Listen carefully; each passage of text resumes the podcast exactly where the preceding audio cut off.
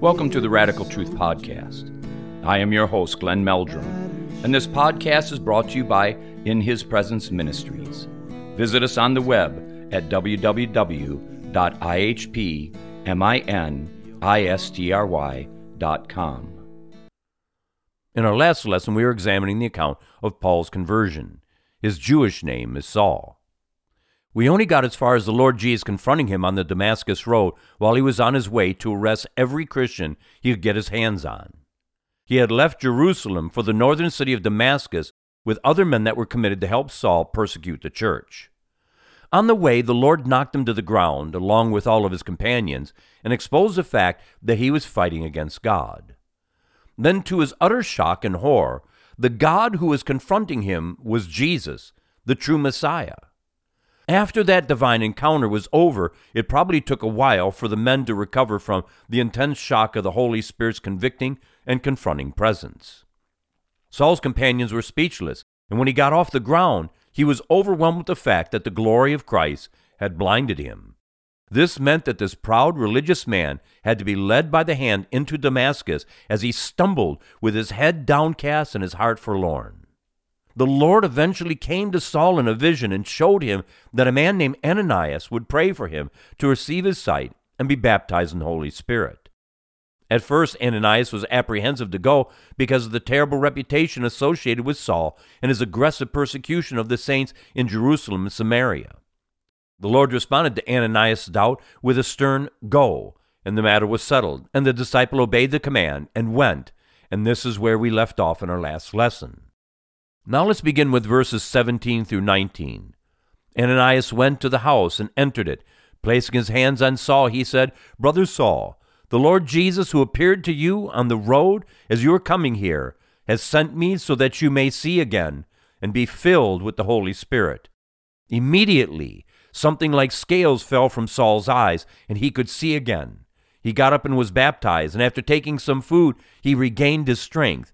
Saul spent several days with the disciples in Damascus. For a person to become a follower of Jesus, it only takes the length of a prayer. But getting a person to that point can be a long, arduous journey filled with much pain and suffering. The Lord had prepared the man for Ananias to lead him to salvation. So all Ananias had to do was to obey the voice of the Lord and go. I can say from experience that it's wonderful to step into a situation where the sinner is aching to be forgiven and to run into the Savior's arms. This is basically what happened with Ananias and Saul. It was easy to lead Saul to salvation, but not everyone is saved in such a simple way. The Lord had shown Ananias in a vision that he had confronted Saul on the Damascus Road, so that when he entered the home where Saul was staying, he could, with simple, humble authority, speak to the man. No convincing was needed. Jesus did an excellent job of doing that. Everything that happened was confirmation after confirmation that what was happening to Saul had come directly from God. The now former Pharisee would have a long list of events that led up to his conversion, and these would be like stones of remembrances that marked his life so that in times of doubt he could remain faithful. It didn't take long for Saul to be so thoroughly convinced of who Jesus is that he immediately began proclaiming these truths to others. This is the biblical faith, and Paul's conversion is only a normal conversion, just like everyone should have. I'm not saying that they must happen in the same way as it did with Saul, being knocked to the ground and blinded for a time. When Saul repented and gave his life to Christ, he had the normal Christian experience, which is the radical transformation of a life. This is biblical salvation, and it's expressed through gratitude, the pursuit of holiness, and an excitement to tell others what the Lord has done. May we see a revival of biblical salvations, not American ones that Tozer said it would take us over a hundred years to recover from, but biblical ones that make men and women act and live like Paul. There were three things that Ananias was to do in coming to Saul. The first two are clearly spoken, while the third is implied and makes total sense given the need and situation. The first two things Ananias was to do was to be done through prayer. Now, isn't this a good lesson? That the greatest work we can do is to pray, and that more time must be given to prayer if we want to see greater results through our life and ministry? The first thing Ananias prayed for was that Saul's sight would be immediately restored, and it miraculously was, in such a way that Saul described it as something like scales falling from his eyes. This is how Saul explained what he experienced, and here again, it was done in such a way as to prove to him that this was all from God. Now we have another good lesson about prayer, that prayer is the means to break through the darkness of people's lives so that the light of the gospel can burst forth in transforming grace. We suffer a lot more than we understand when we are prayerless or little in prayer. The Holy Spirit's power is withheld from us as a result. Grace is kept from us, and the fruit of the Spirit can't grow in us like it should. Through prayerlessness, we leave family and friends without the need being fulfilled that they would otherwise receive from God, because we refuse to be much in prayer. Prayerlessness is the principal reason why revival is kept from the church, and it keeps the power of the Holy Spirit from flowing through the church to bring a harvest of souls. The second thing that Ananias prayed was for Saul to be immediately baptized in the Holy Spirit. It doesn't say in this account that Saul spoke with other tongues, and it's unnecessary for the account to make this point. Precedence has already been established in the book of Acts that speaking in other tongues is the initial evidence of the baptism in the Holy Spirit. As a result, it's not necessary for every account of people being baptized in the Spirit for it to say that they spoke in other tongues. Without the outward or physical manifestations of tongues as the initial evidence, the baptism in the Holy Spirit is totally subjective because there would be no way to know if people did or did not receive it. How would anyone know that they received the gift if there wasn't an obvious manifestation? All those naysayers that claim that the baptism of the Holy Spirit ended with the death of the apostles don't have a single verse to base their criticism upon. They have no biblical basis to defend their theological error. When people choose doubt over faith, they get what they want, which is nothing but doubt. Then there's no amount of evidence that will convince them of anything they have doubt over. The problem really isn't with the biblical evidence of the baptism of the Holy Spirit, but with people refusing to believe what the Word of God clearly teaches on the matter. I have seen people refuse every evidence you set before them, and at the same time, they can't offer a single verse to defend their stance. This is willful unbelief, and it is a terrible bondage. The third thing Ananias did was to teach Saul the truth about Jesus, and this opened the door for Saul to meet other believers before he had to flee the city to save his life. It appears that the very first thing Saul did after giving his life to Christ was to be baptized in water as a public testimony that he had genuinely become a follower of Messiah. After three days of not eating or drinking, you would think that he would first want to meet these physical needs. The fierce conviction that had gripped him affected him body, soul, and spirit and compelled him to make things right with God as fast as possible and as thoroughly as possible. Water baptism in the name of the Father, Son, and Holy Spirit, as Jesus taught, was the first thing he did to prove the authenticity of his conversion. He didn't do this to be saved, since water baptism can't save a single soul. Saul wanted it to be known that he had abandoned his life as a Pharisee that was persecuting the church and had now become a follower of the one he had been aggressively persecuting. To persecute the people of God is to persecute God. And Saul realized this after his divine confrontation. After being baptized in water, Saul ate to gain his strength. Then he began meeting with some disciples in Damascus to get a firm understanding about Jesus, the promised Messiah. Saul was a man that was well educated in the Old Testament scriptures, and it would be in these that he wanted to establish his newfound faith. If what happened on the Damascus Road was real and from God, then it would be clearly defended by the Word of God. If it went against God's Word, then he would have sure proof that what he experienced was a demonic trick. We know the truth, that Saul had a confrontation with Almighty God in the face of Jesus. As he dug into the Old Testament to see if Jesus was the Messiah, he would gain a plethora of knowledge that would eventually come out in the epistles he wrote. We are told in verse nineteen that Saul spent several days in Damascus talking with the disciples, but we don't know how long he actually stayed there. Verses twenty through twenty-four make it sound like he had spent many days in Damascus, preaching the gospel in the synagogues until he was forced to flee for his life because some Jews wanted to kill him. I imagine that some of the disciples were afraid that this was an elaborate trap and kept their distance from Saul. Even those who talked with him may have had such fears, but they needed to believe that God makes new creatures in Christ, and Saul wasn't beyond the divine remedy. Not only did Saul get baptized in water immediately after being saved, healed, and baptized in the Holy Spirit, but verse twenty gives us some more evidence that salvation had truly come to him. At once he began to preach in the synagogues that Jesus is the Son of God. This is a biblical expression that salvation has come to a soul. Before Saul was saved, he was probably an angry, frustrated man living a religion where he never thought he was good enough and always having to see what command or sacrifice he needed to do for each new situation. Such legalism is miserable and exhausting. To never feel that you are good enough, that you are truly forgiven, that there are other commands you need to be mindful of while you don't neglect the ones you are already presently doing. And then to be forgiven by God, not through sacrifices or religious acts, but through the sheer mercy of God, gives joy unspeakable. To be forgiven of all of our sins and all the motives behind all the sins that we have committed is liberating, and only those who have tasted of God's sweet forgiveness know the joy and liberty it gives. Because Saul was so well versed in Scripture, once the spiritual scales fell from his eyes, he could begin to see Jesus throughout the Word of God. As he pulled from the warehouse of knowledge that he had accumulated, he would have been very effective in presenting the gospel and proving that Jesus is the Christ. This is one reason why people wanted to kill Saul after his conversion, because they couldn't stand against his arguments, but they didn't want the salvation he offered them in Jesus. How we need this kind of passion to share Jesus with others in the church today. In the Jesus Revolution that I was saved in, the evangelism was astounding.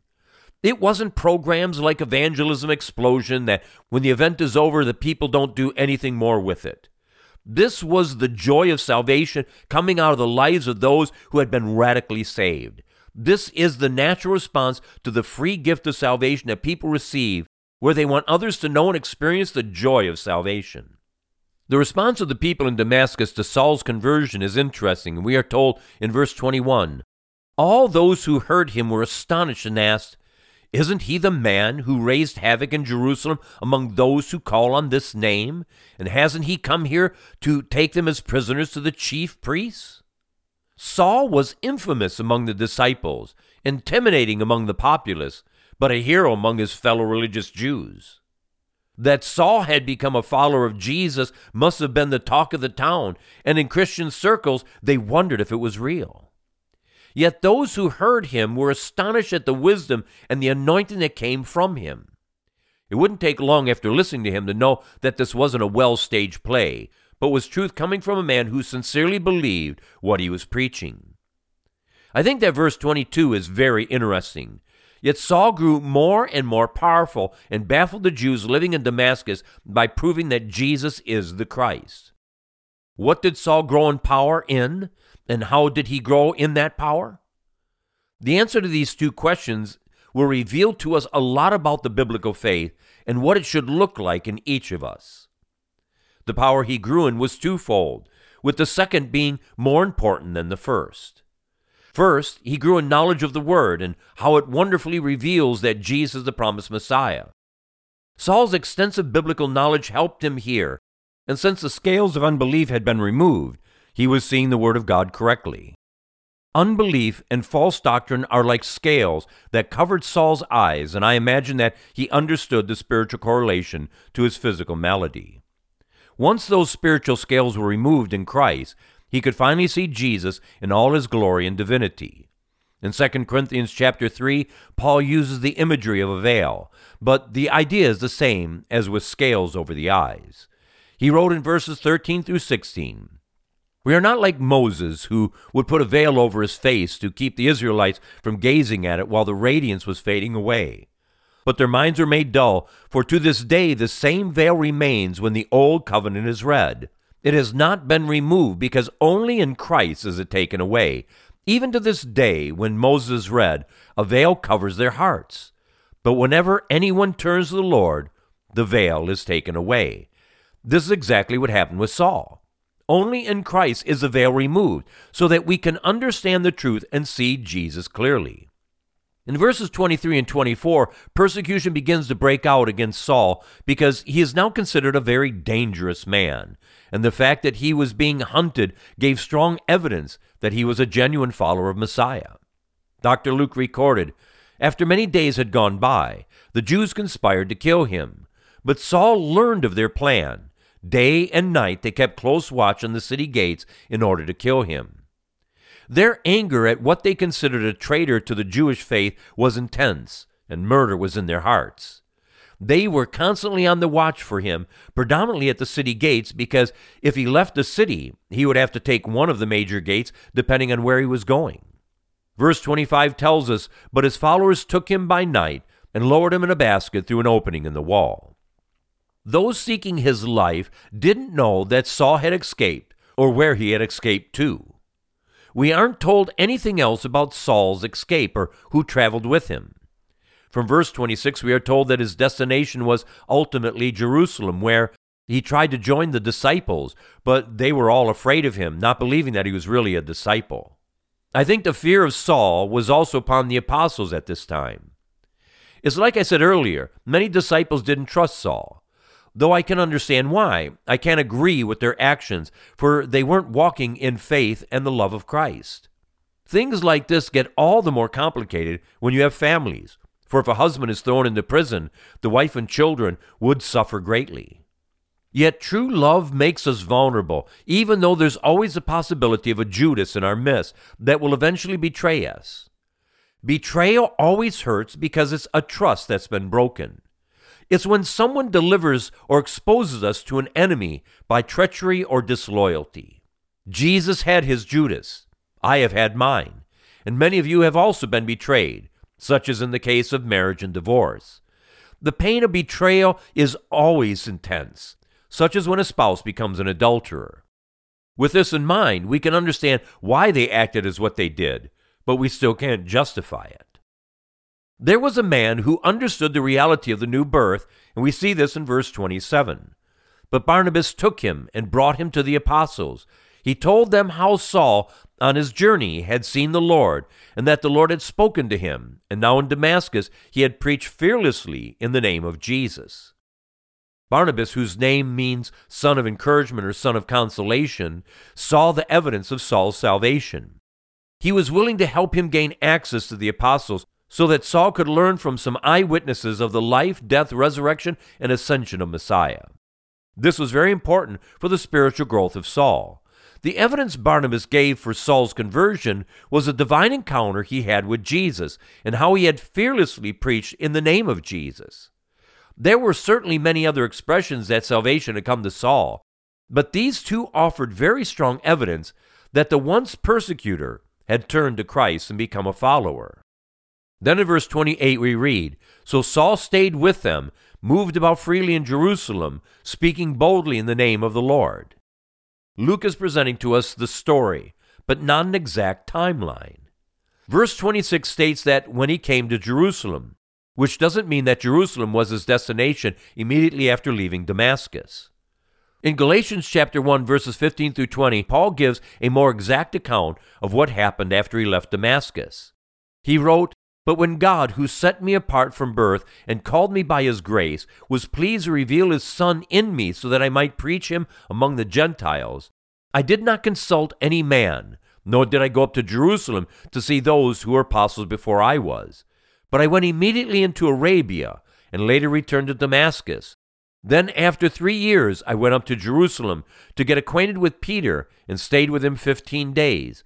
I saw none of the other apostles, only James, the Lord's brother. I assure you before God that what I am writing is no lie. This tells us Saul didn't immediately go to the apostles in Jerusalem, but went into Arabia, probably through a divine command. One purpose for this was that Saul didn't want people to believe that he was commissioned by the apostles or other church leaders, but was going to be sent by God.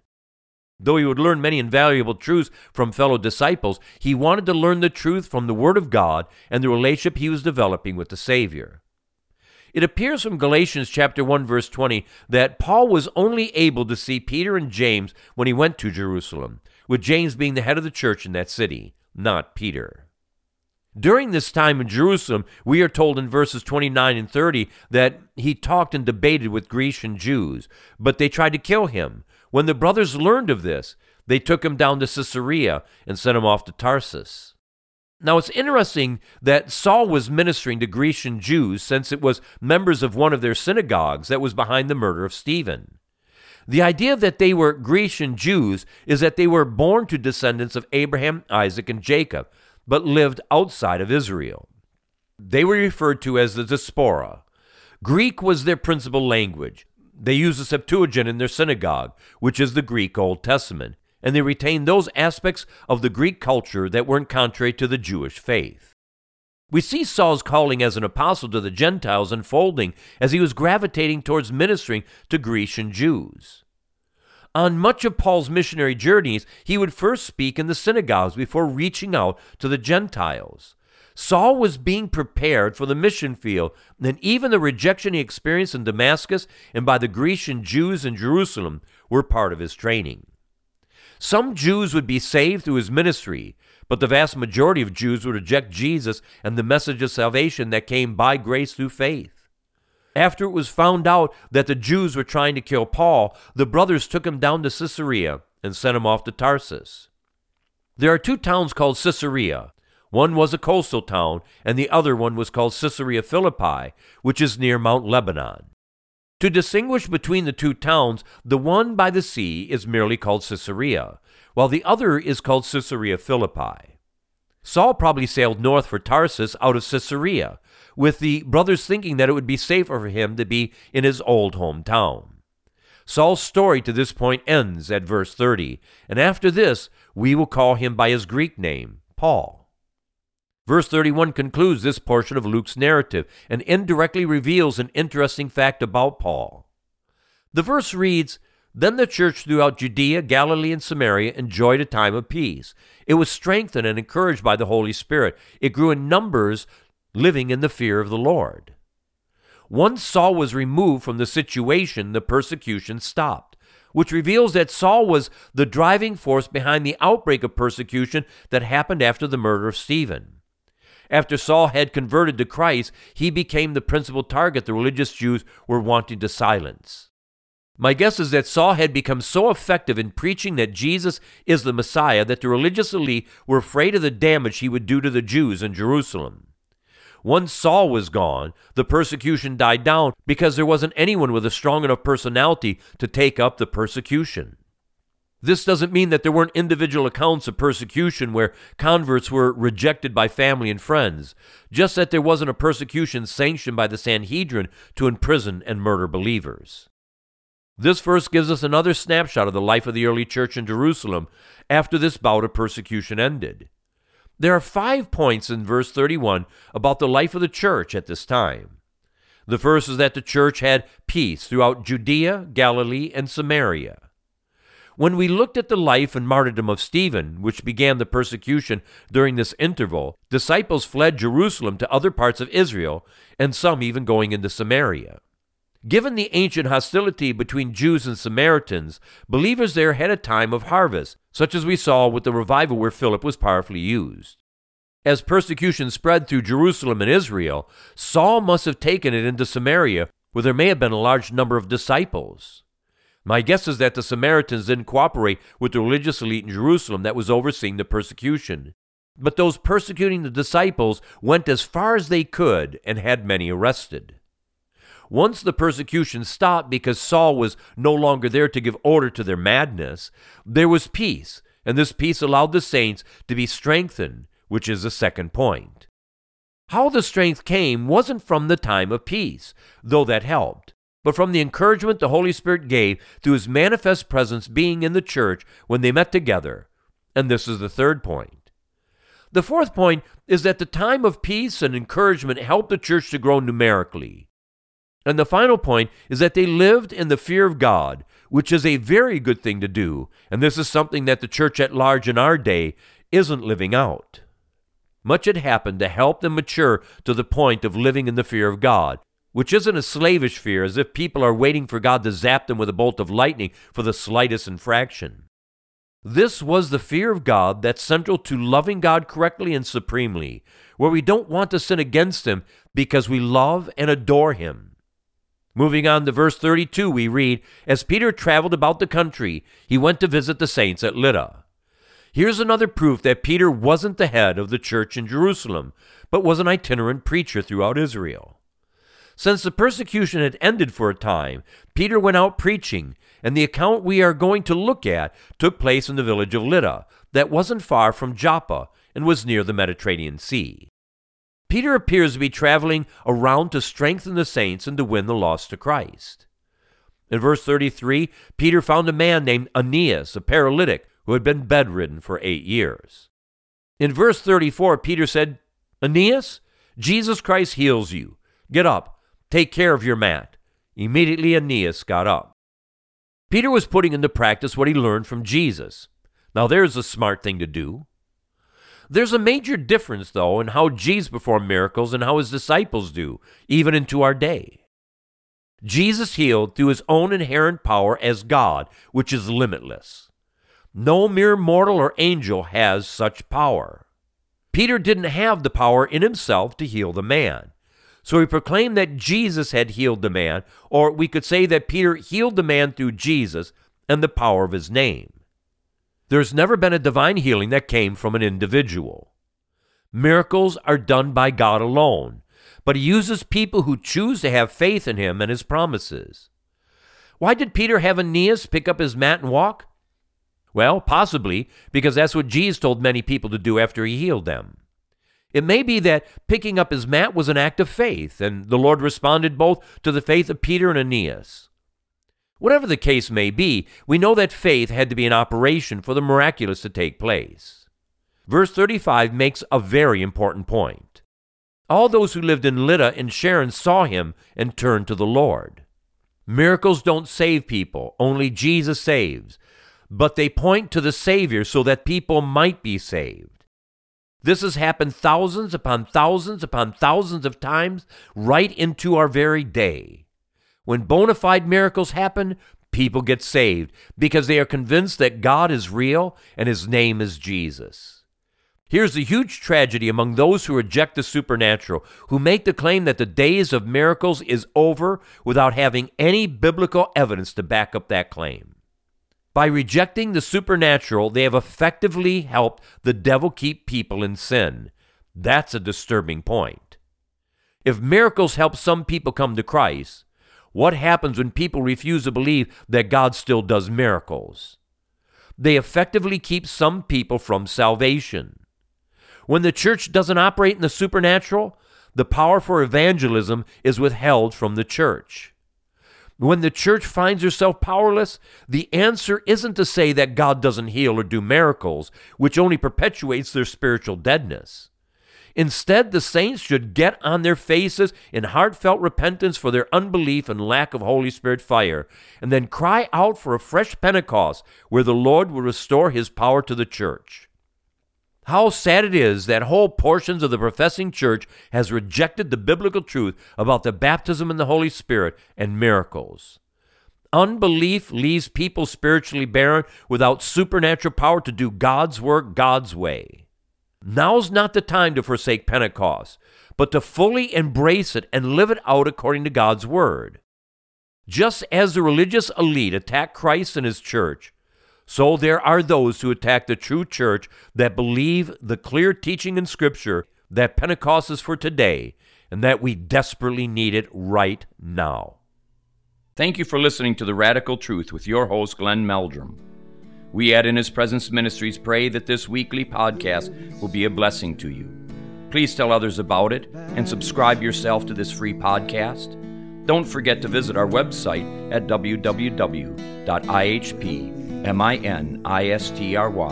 dot com. See you again next time, and may God richly bless you as you seek Him in spirit and in truth.